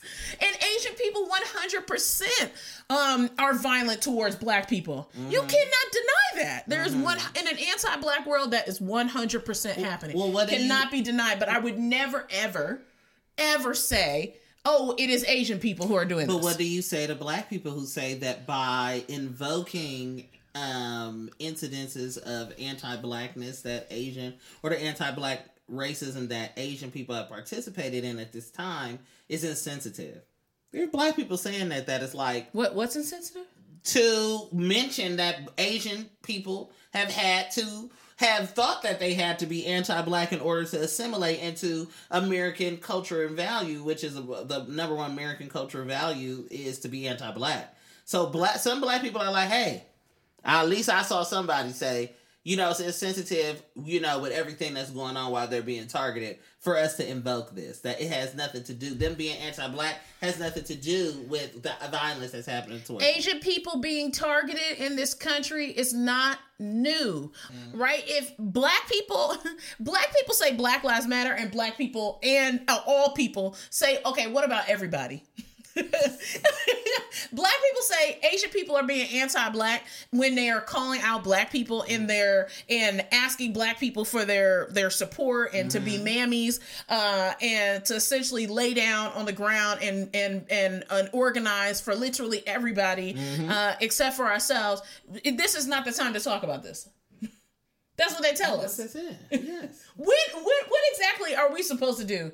We literally are supposed to be vessels for uh, for everybody else. Well, they're saying that it is. We don't exist. Well, well, that we need to. There's a lot of respectability politics going on mm-hmm. on the internet, and it is. We we have to realize is that it's a lot. We have been taught in order to survive, just like uh, other people have been taught to survive. You know, you need to be anti-black. So have black people. I guess I'm confused at what is exactly happening. Yeah, and at what point are people going to connect sort of the greater incidences of Asian hate to also how Asian hate or anti Asian xenophobia is further sanctioned by widespread global anti black racism? And there mm. was a whole summer long focus on what people called overarchingly Black Lives Matter, even yeah. though Black Lives Matter is a particular organizing effort. Yeah. Right? That really rocked a lot of the world and upset a lot of people that there was a lot of focus on black people just in general. Mm-hmm. So much so that now there's a focus on Asian folks dying. Mm and people are saying things like, we stood with Black Lives Matter. That now it's time to stand with Asian people. So you have to get that people saying things like that is a project. Mm. That doesn't come out of nowhere, right? Media doesn't just take a story just because, right? Yeah. I just bought a lot of great pens. If I write to CNN, they're not going to take that story. Yeah. Ericka Hart buys pens, right? Yeah. I need to like stab myself in the leg for that to even matter. Then, and even then, and gonna... walk outside and run up and down.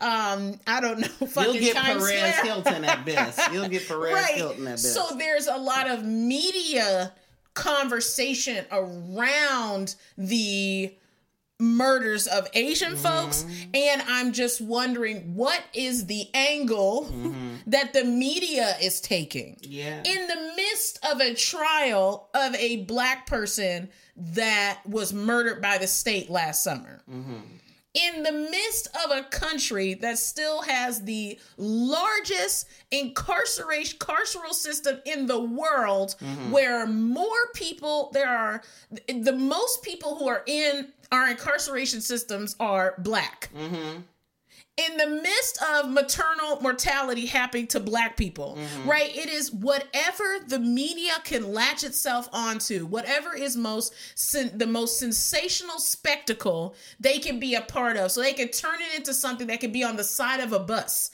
We were in Soho today on the side of the bus it said, diversify your feeds, hashtag stop Asian hate. Mm-hmm. Is the hate happening has, on the feed or is it happening in real life? But that's yeah. the thing. It's like, mm-hmm. what in the hell is going on? Yeah. what is going on? It seems intentional. Yeah. It seems intentional. It seems like the media needed to talk about something else. And I'm tired of talking about black people I can't talk about that no more. That's not interesting. What could we talk about? I think it's also that the the the, the media is not creating sensationalized content or latching on to to people's deaths that Mm-hmm. they also don't care about. Make no mistake that most of the white national mainstream media is not going to care about what happened to the people in Atlanta or any incidences of actual violence Yeah. because if that violence were to stop then the stories would lessen and the ratings would drop. Yeah. Now the interesting thing is that I think the media is serving a master um, and it's white people. Yeah. I think white people, Okay. Whatever we go. white people have self-selected to care about, whatever Okay. issue that white people have deemed important enough uh, to occupy their time and to you know make them feel entertained or Mm-hmm. on the edge or to connect with their humanity and their impulse to do good, their do-gooderism. You know, whatever that is, the media is going to feed into that. And I want to I want to add on to that because I want to be very intentional with what I'm saying. And if you're a new listener here and you're like, well, it seems like Ericka is doesn't want Asian people to be in the media or doesn't want these stories to be told. no. Anti-media. Right. No, I'm not saying that.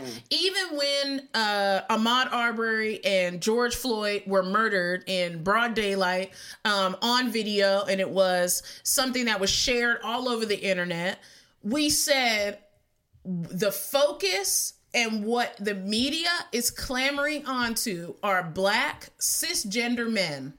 And that are those are the names that people know. Mm-hmm. Those are the household names but it is not actually considering the black femmes and in particular black trans femmes who are murdered constantly in community and by the state those con- those deaths are not actually being talked about. So I want to be intentional in what I'm saying is that I'm not saying that I don't think that um, the violence that happens to non-black POC communities, in particular, in this conversation, Asian communities is not important or should not be held or should not be talked about. What I'm saying is that I feel like the media is doing the same thing to Asian people Yes. that it does to black people. It does the same thing to Latinx people as well.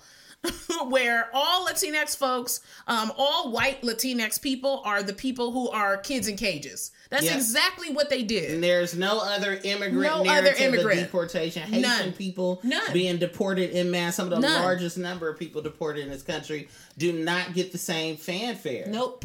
So I'm trying, I want to mm-hmm. be mindful mm-hmm. of the narrative that is being spun here mm-hmm. and what institutions then will latch themselves onto to make money. And who has indicated to these people online, to some Asian people, saying, you know, if we talk about Black Lives Matter or Black people, then that somehow encompasses justice or success inside of anti-racism. you have unlocked it. It's been achieved.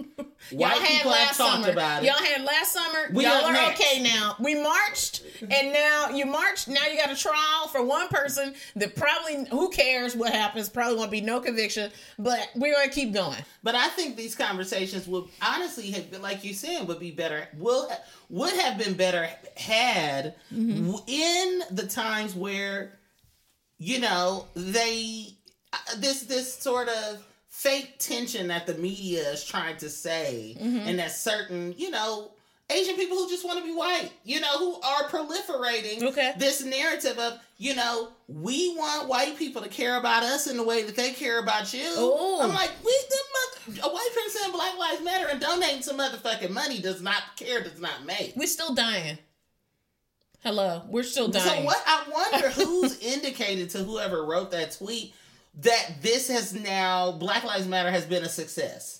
And that we, everybody is great, and that some type of vapid fake media attention for five seconds, uh, now this video, or whatever people are looking at, Instagram, I don't know what people are looking at and indicating and saying, you know, black people are great, we're fine now. But also, what people were saying is that, and a lot of people were saying, add uh, Asian people to your racial and social justice work.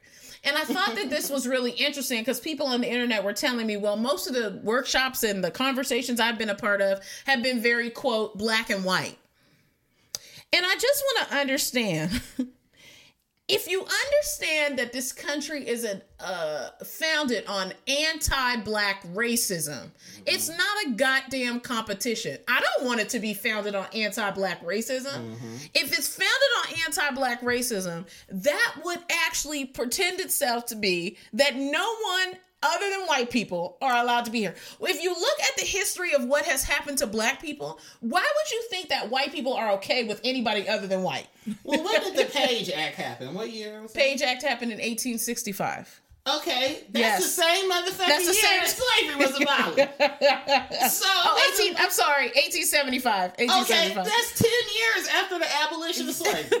so white people wasn't like, you know what? We messed up. Yeah. We abolished slavery. Everybody is who's not white is good. Come over here. It's all good. No, they still had repressive laws against Asian femmes Yep. that called them that, that demonized sex work that said they were sex workers that was uh, that allowed white cis men Mm-hmm. to, to sexually abuse any asian women who came here And to pour to pull apart families. to pull their Mm-hmm. families apart to say that that the that the men only the men could come here cis asian cis men could come here and solely to work Yeah. to go to places like san francisco and build railroads Yeah. but not be given, but not be able to buy a home in Mm-hmm. the Bay Area for a long time. Yeah. I don't know, and I guess that's my thing. Is like the burden is not on Black people to continue to expend labor on unearthing that history. There are mm, a multitude of Asian scholars and activists who do this work on a daily basis to make the point that anti-Asian xenophobia is a direct consequence of anti-black racism. Yep. That there is an international uh, poor people's struggle and movement that was recognized in the in the a long time ago. You know, in this country, heralded and pioneered by black people. And also that the only narrative that exists, I don't know why people are saying it's just black and white. Conversations on racism, it's not just America, America. Right. Okay. What about Asian people who the, the Asian people who get left behind in the enforcement of the violent model minority myth are poor Asian people, are Asian people who don't Okay. have access to resources to come to the United States. Come on. Undocumented Asian people. And is it black? It was it. Uh, Poor is it just black and white in places like Thailand that recently, as four years ago, said that black people can't come there anymore, or was that I'm tripping? But was Okay. it black and white when Peter Liang, uh, uh, uh, trigger warning, killed Akai Gurley? NYPD officer Peter Liang killed Akai Gurley, and Asian people, certain groups of Asian people, started raising money for Akai, for Peter Liang's defense. Daniel Holtzclaw, Yeah. a, a serial abuser and and and a sexual abuser and police officer in in Oklahoma, abusing and and um, terrorizing black femmes in Oklahoma, also got a fund by Asian people, certain Asian people, to defend him, saying, you know, I don't believe that this happened to them. I don't believe that this happened to them.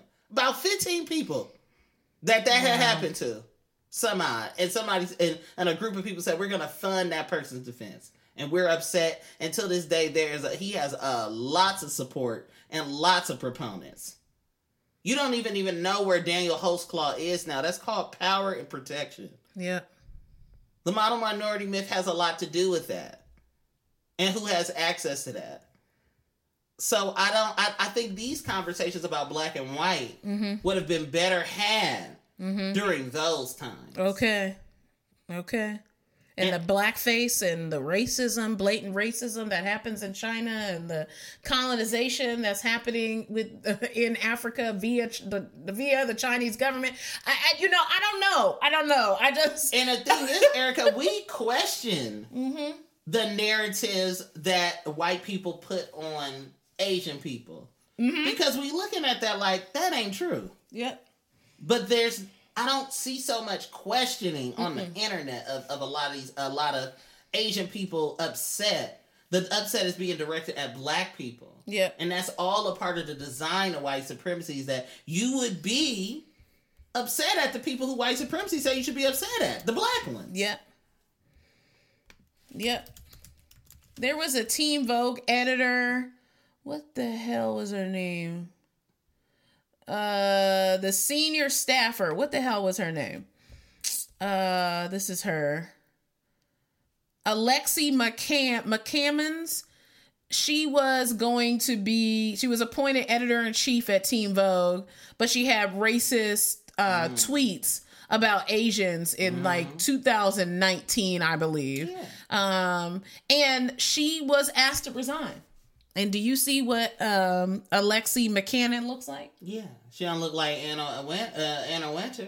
Anna Wintour still works at Vogue. Yeah. Where is the? And it was a whole media focus to get this person to resign. But what's interesting though is that this person came forward and presented Teen Vogue with this. Oh, I didn't know that. Yes, I didn't know that. you know, here's the tweets, like Yeah. this happened, and Mm-hmm. they still hired her. Yep. So I'm also looking at that like, okay, they this is clearly Vogue. Condé Nast is clearly a place uh, that exploits the labor of black and non-black POC. Mm-hmm. So of course they would be like, you said these fucked up things. Come on in. Yep. Oh, and then when it's time to stop Asian hate, here you go. Bye, black person. You're Yep. the example. You're the example. One hundred percent. Not Anna Wintour, who I'm certain. If Anna Wintour doesn't like black people, if someone doesn't like black people, they also don't like Asian people. This is true. Sorry. it's just no way. It's no way.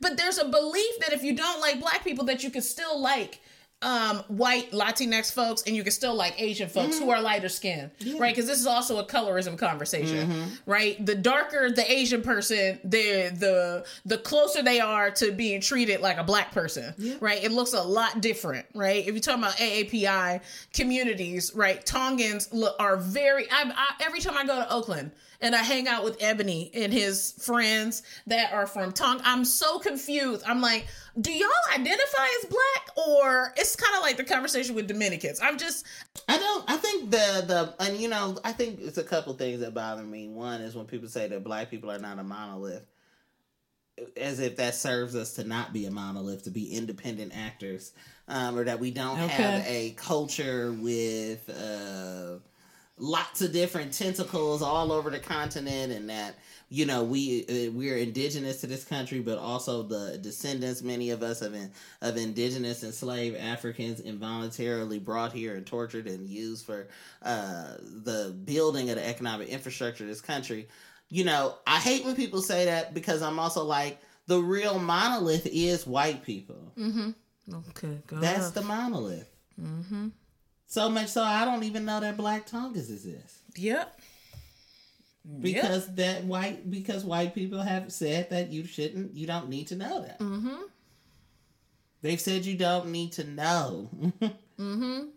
the books that we have in school you don't need to know Yep. i gotta know about abraham lincoln i gotta know how great Mm-hmm. he was i don't have to know that his wife owned slaves and that he hated black people and said that we were the problem and that you know given that we need to pretty much go to liberia you Yep. know we're gonna create liberia this is literally what happened Yep. We're gonna go ahead and create it. You know, you are the cause of the union splitting, your existence here. Um, all of this, this, this, Yep.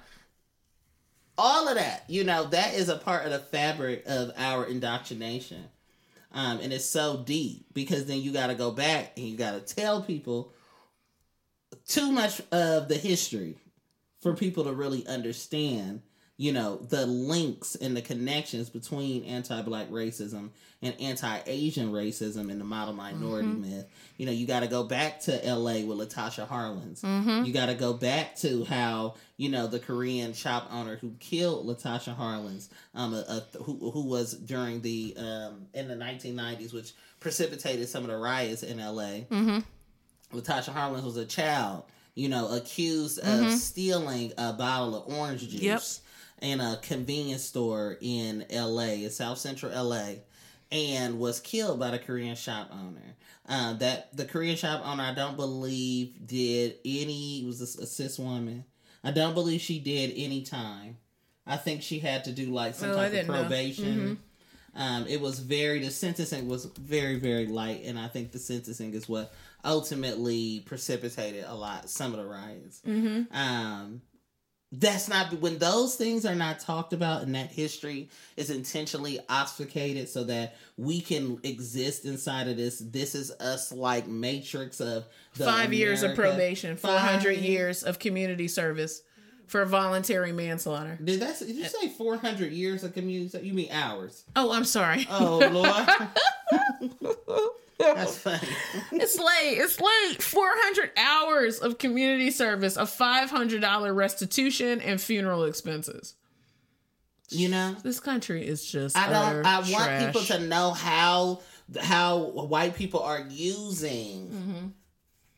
Even the lack of sentencing for Asian people to send anti-black messaging. Okay. Again, about who is violent, Yep. who is not. Yep. What constitutes violence? Violence against a black body does not constitute violence. It constitutes four hundred hours of community service Five years of probation. and five years of probation, which means you don't have to go to prison. Yep.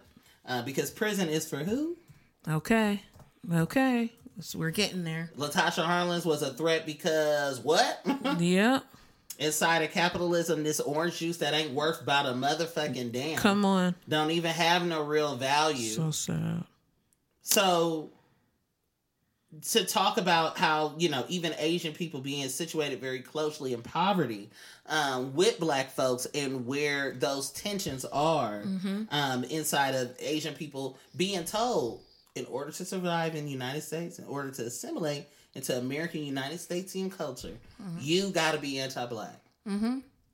Black people are You are better than consumers. them. Mm-hmm. They are consumers only, at or at best, not human beings, Yeah, not human beings.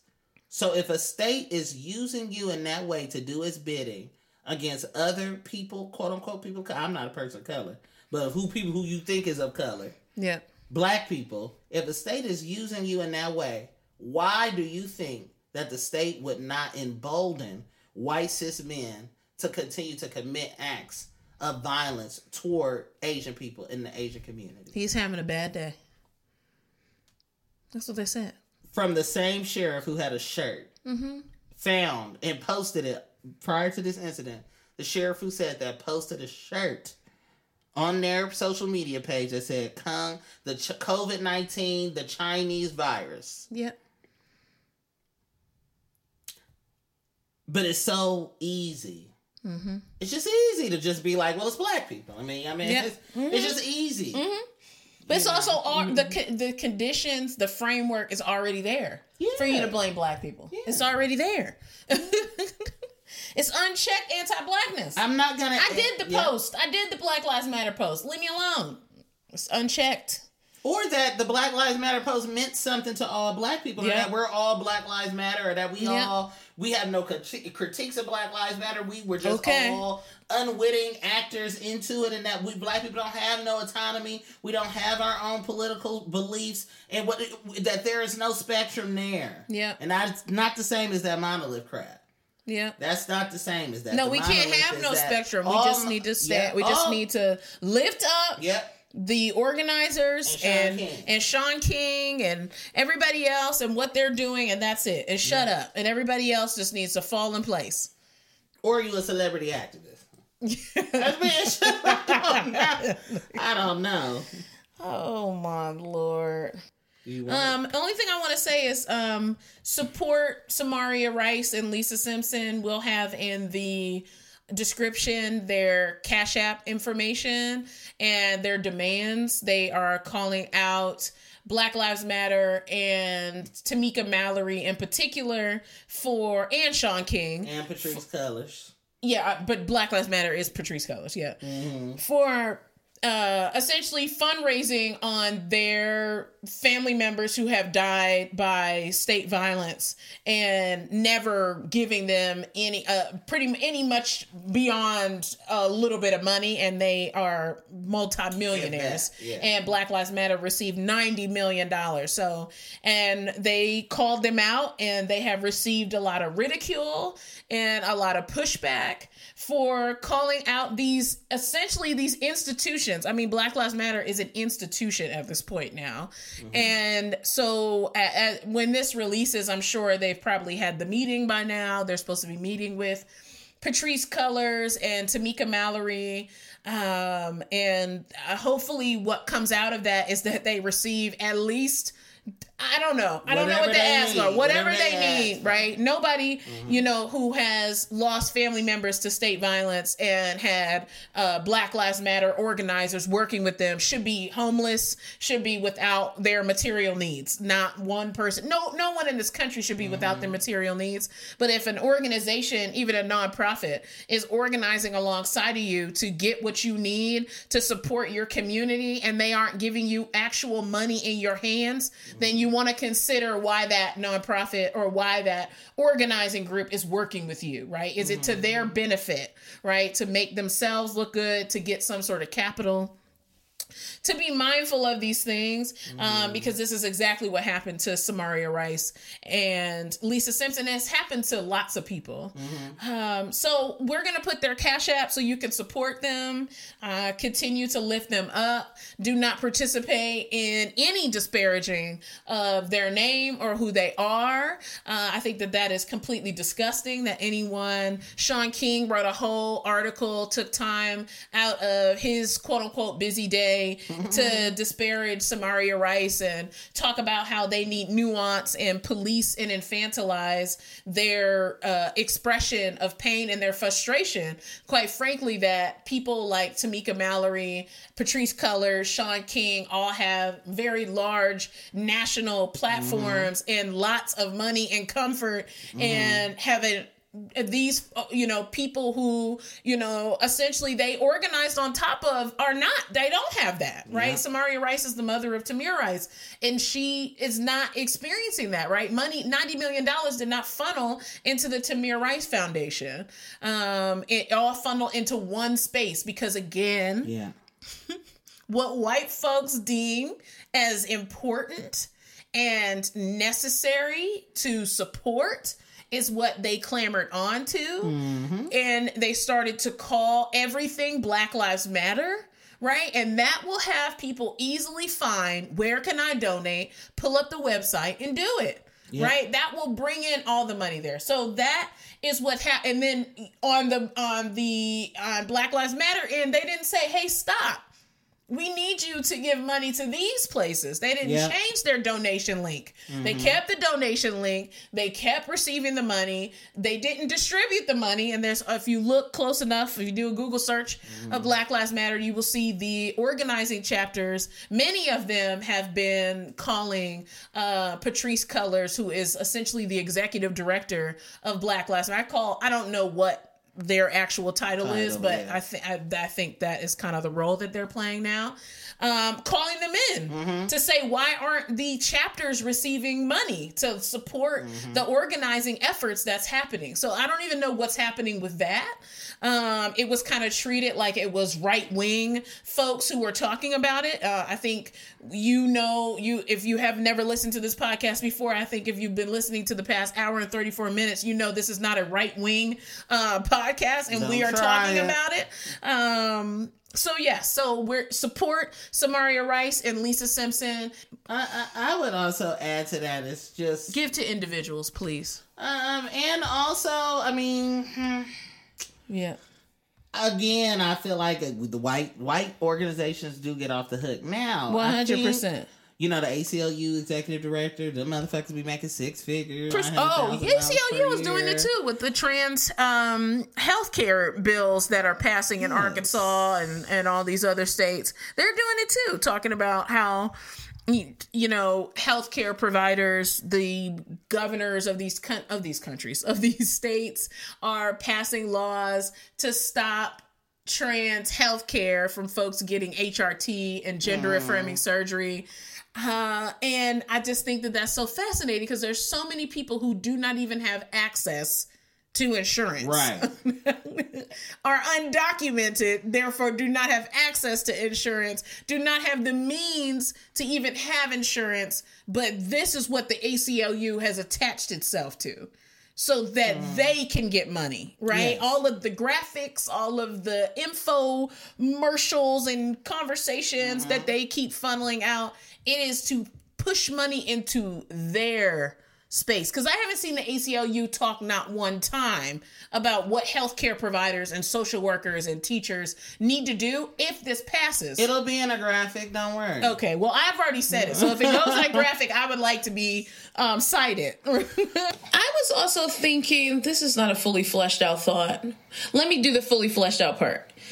I feel like you can always detect the bullshit when things are on a major scale or when they are uh what is the word I want to say? Maybe not maybe I won't say that. I will say that oftentimes the things that are celebrated uh, will center the uh privileged mm-hmm. right? So that video of dwyane wade saying you know telling someone who is transphobic a transphobic rapper that you know keep having the conversation even though that transphobic rapper didn't actually say let's have a conversation mm-hmm. right? It's still you, you two are two cis people talking about a trans person mm-hmm. right? And you don't own your trans person's your trans child's body right? You don't own their gender you don't own their existence right? And you if you don't know enough then you need to go and learn right? But you don't need to be inviting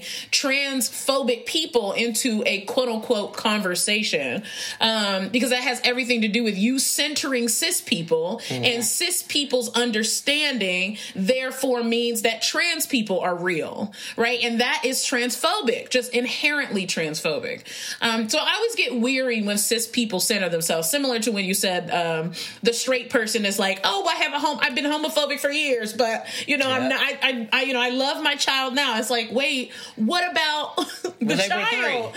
You know what i mean? And that was my thought of like zaya wade is hearing these people be transphobic. What is the experience of zaya wade if if someone said if someone called gabrielle union out of her name gabrielle union is dwyane wade's wife if someone called her out of her, do you think Dwyane Wade would be like, let's have a conversation? Yes. Right? No, right? There is an immediate protection of cis people, right? Mm-hmm. Immediate. It's like, no, absolutely not. And that protection is built into this idea that they are real right they are true that that is real who they are and i'm defending them because they are a real person but a trans person ah, i don't know. Let's have a conversation. Let's debate about it. Yeah. right? Because it's debatable right? Yeah. and that's what that message sends. White people whiteness has said okay trans white people are trans too right? Black people have been trans forever mm-hmm. right? Indigenous people have been trans forever.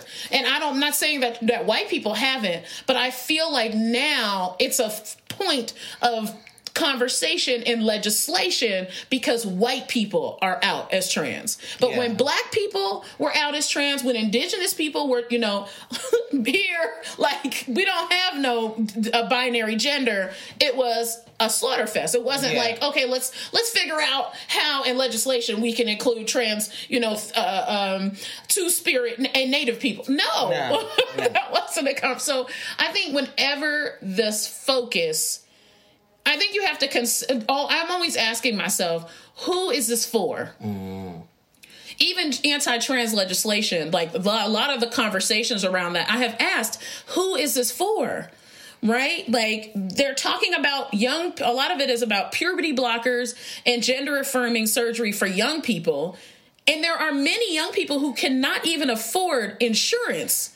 So it's like again, who are you trying to protect, right? Legally, legally, who are folks trying to protect? We already Yeah. know the U.S. government who they're trying Yeah. to protect, but then places like the ACLU, who are you trying to protect, right? So I'm always asking that question, and that will lead you oftentimes down the line to white cisgender, Yeah. able-bodied people. Um, then you think about the other organizations. I didn't know the Southern Poverty Law Center was headed by a white person, and the Southern Poverty Law Center is also responsible for popularizing the fake made up term, um, and that doesn't really exist. It's black, uh, unless you're talking about me, it's black extremists. Oh, I did su- not know called- that. What is they called? Black- Look it up. Black supremacist. Black supremacists.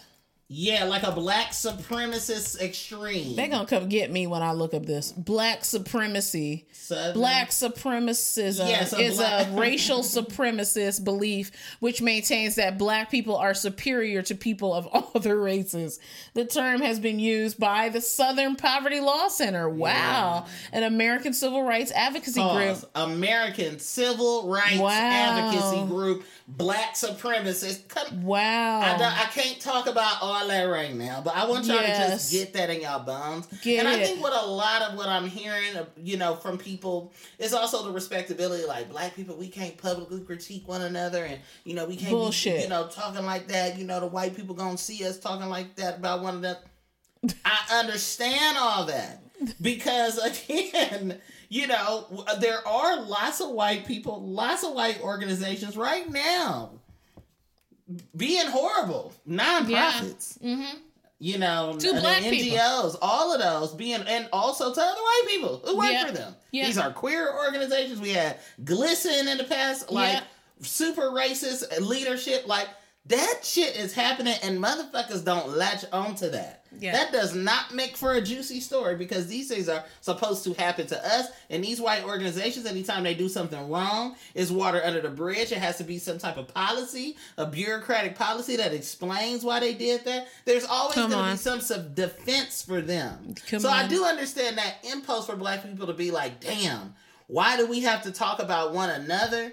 Publicly in this way, uh, when white people are not held to account in similar ways. But the thing is, is that we got a hold. We are not operating from a white supremacist lens of where everything has to be secret and quiet. Let's go. And just because And no somebody is just because some again, identity does not denote politic. Just because somebody is black does not mean that they are not operating like a motherfucking white person. yeah. What did Frantz Fanon say? The colonized will sometimes become the colonized. Black skin, white mass. Mm-hmm. Like you have to consider what is the politic. So I could critique all day if a whole ass organizing effort got ninety million dollars and there's people saying that they haven't got anything. or that they living on the street. That I'm a critique. What you think? I'm gonna be quiet? That don't make no sense. And I think that's the thing. It's like the quiet part. Yeah. It goes you want me to be quiet? You want me to Tina shut Turner. up? Okay, come around. Bring us around. Bring us around, preacher. Bring us around. You got it. It I goes see it. back to that. What it is it? goes back to that. It It's- is. It's the same it's, thing. It's, it's what Bell Hooks talks about with Okay. dissimulation. Mm-hmm. Where on on the plantation, black people had to keep secrets because without if if certain information were to get out, then it would be fatal. So For we were for black people. Okay. If the white people were privy to certain things, Mm-hmm. then that could be the cause a lot of harm. Mm-hmm. And I think that level of secrecy that a plantation environment bre- bred, you know, has translated to now because it's still a plantation environment in the United States. mm-hmm. Where other black people are looking at other black people and saying it's something wrong with you. Mm-hmm.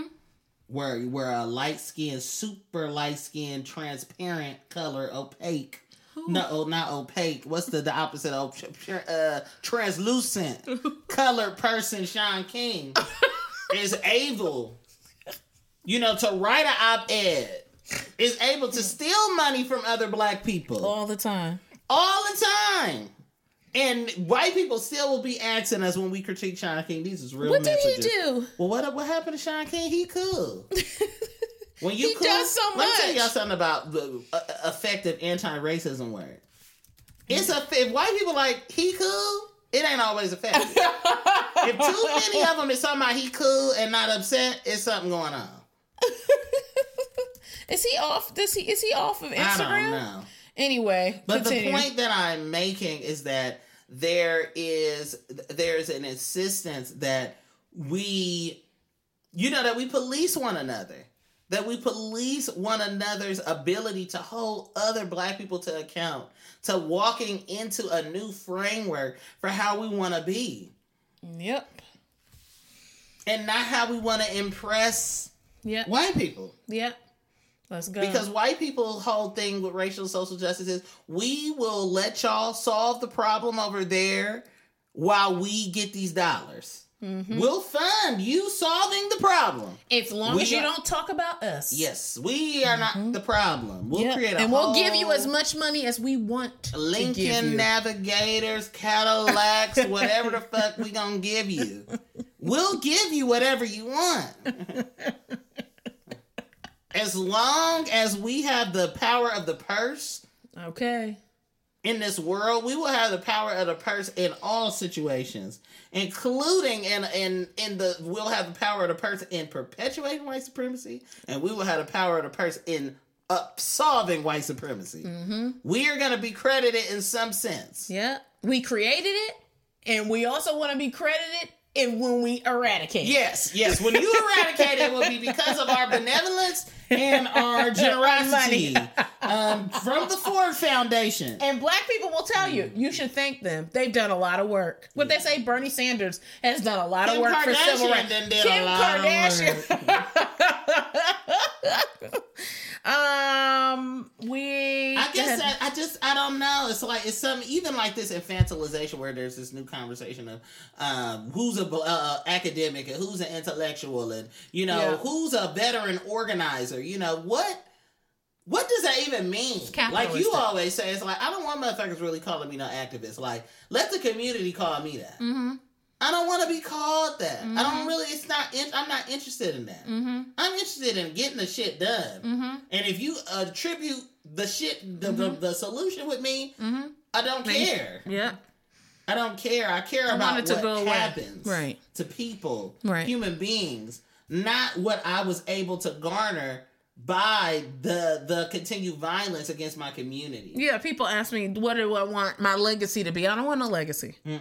I want, I want the, I want systems of oppression to go away. You know what I want my legacy to be? I'm, they got these things where they bury you and they put you in trees. That's what I want. I want. I'm gone. it's time I'm to go to bed. gone. It's time to go to I don't want to be on nothing. Don't put me on no lanyards how they do in the town. Don't put me on no t-shirts on no mural. When I am gone, y'all can talk about me all the time. Invoke my spirit. But when I'm gone, don't put me on no statue, on no commercials or talking about, oh, he did, he was so radical and he was so great. Like, no. And the last point I want to make too is about reparations in Evanston, Illinois. That's actually not reparations. Oh, that's I'll put a not. People been sending that to me. It's what do you think? That is not. What do you? It's a yeah. housing What is it? It was like you have to qualify. For eligible, the operative word in that stuff, those sentences about that bill is eligible black residents of Evanston, Yeah. Illinois. How do reparations and eligible go together? Y'all answer that. That's gonna be homework. Evanston reparations are incremental step forward. Their needs of for federal reparations. Yeah, And speaking of reparations, like I talked about, I talked about reparations are a federal. are federal. That's it. That's, That's period. it. Yes, they're not just by the city jurisdictions. Right. If You I know. don't live there, I'm not getting reaping the benefits Or of if I this. wasn't a homeowner or my family didn't live there at a certain period of time, there's so reparations don't have no parameters. That's right. You owe if you owe me money, yeah. you don't get to be like, okay, well, if you are nice to me, then I pay you back. Right. If you are over the ages of Uh. 19, you pay me, you get paid. No, you owe me my money regardless of the parameters that you put the the the the the, the, the debtor or whatever the fuck don't get to decide the parameters. Yes. I just want people to I just I, I- don't know. And then we're supposed to talk about Lil Nas. I don't know nothing about that, but I don't know if we Ebony is talk about that. Christian, but then not moved by that video. I'm surprised by The that. song is not good. I needed him to give the song wasn't Well, giving how's what it it's supposed to Tell give. me what you need. You don't even remember Tell me what you need. What Yeah, does it go? that's how it goes. Tell me what you Mhm. need. Tell me what you need. I, all I, all I can hear in my head. Do you know what I hear in my head? I got the horses in the back. That song also. The only thing I'll say about that video is that, and I think people are not talking about this, but there is entirely too much commodifying of black femme aesthetic. Yeah. Little. Nas does not dress like how they were dressed in that video ever in the street. The thigh highs. Right. So yeah. that's not his aesthetic. So I'm Mm-hmm. not sure why it needed to be in the video in that way. Why couldn't he just be himself going up and down the pole? Why did he need a wig on? Well, when cis men um do wear some stilettos something, it's also how he looked because like me, you know, when we was talking to L yesterday, our friend L Moxley, we was talking to him yesterday, and what she mentioned was that you know, little uh, Terrence, uh, Miss Lawrence, and um, Derek J, like fat black Yeah. femme gay cis men, they're not. People are not looking at them and being like, y'all gender bending Right. they don't get the benefit Yeah. of like, oh my god, that's so great that you're doing that. and it's on. so Yeah. oh so so subversive and so creative. They're not getting that. but I don't. I honestly don't think Little Nas X got it either. To to your point. no, they're not getting the Harry Styles treatment. They're not like getting that. the Harry Styles treatment, and that that is a motherfucking word. Now, they I- are not. Now I like Little Nas X. He really be going hard on the internet. Yes. He's great. You know, he He's, he's he's cool. great. I wish he He's a was around when I was a little baby queer. I do. I do wish We he was a lot of around. queer icons during No, we didn't. Yeah, no, I we did not. You're from from Oakland. way. You have privilege. Okay. Let's talk It's about how Ebony also has I'ma just be like white people. So as soon as you start talking that shit, it's time to end.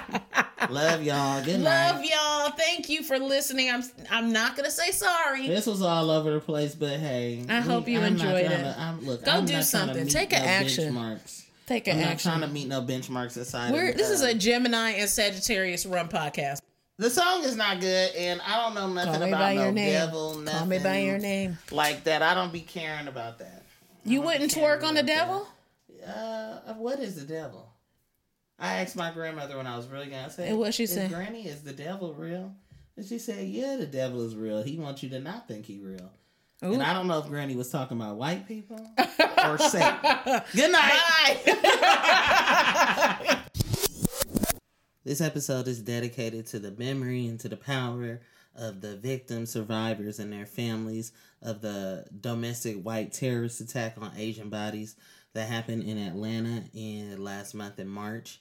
This episode is also dedicated to Stacey Park Milbern, one of the creators of the disability justice movement, who passed away last year. We lift her name up in power and may her work continue to enrich all of our lives, and especially disabled um, and chronically ill Black, Indigenous, Asian, and Latinx communities, um, especially those queer and trans. This episode is also dedicated to the work and to the actual folks organizing as a part of the Seattle Massage Parlor Outreach Project, which is a group of community members um, looking to provide outreach support um, for Asian immigrant massage workers and connecting workers with resources and information um, about workers and immigrants' rights, and that includes sex workers' rights. So I'm going to leave us with, and I hope you join us in a moment of silence. Uh, this is a transcript from a event held by um, the massage Seattle Massage Parlor Outreach Project um, in memory of the victims of the Atlanta area domestic terrorist attacks, domestic white terrorist attacks. of collective silence for these lives we lost. We are sending love to them, their families, and other survivors in these difficult times.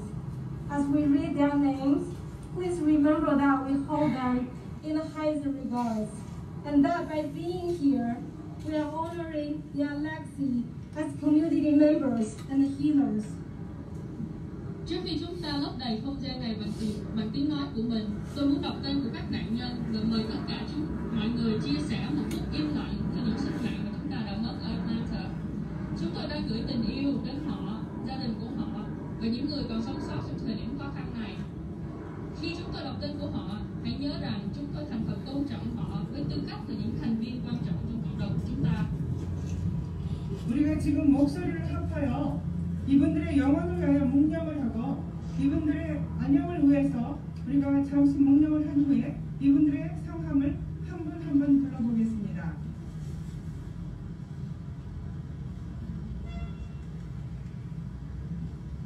박순정, 74 years old, 74세입니다. 김형정, 51세입니다.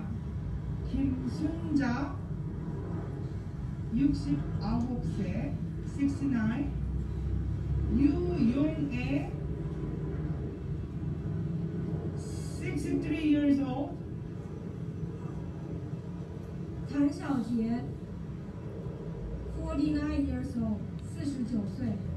冯道勇，44 years old，四十四岁。Delena Ashley Young，age 33， age 33, 33岁；Paul Andre Michels, 54 years old.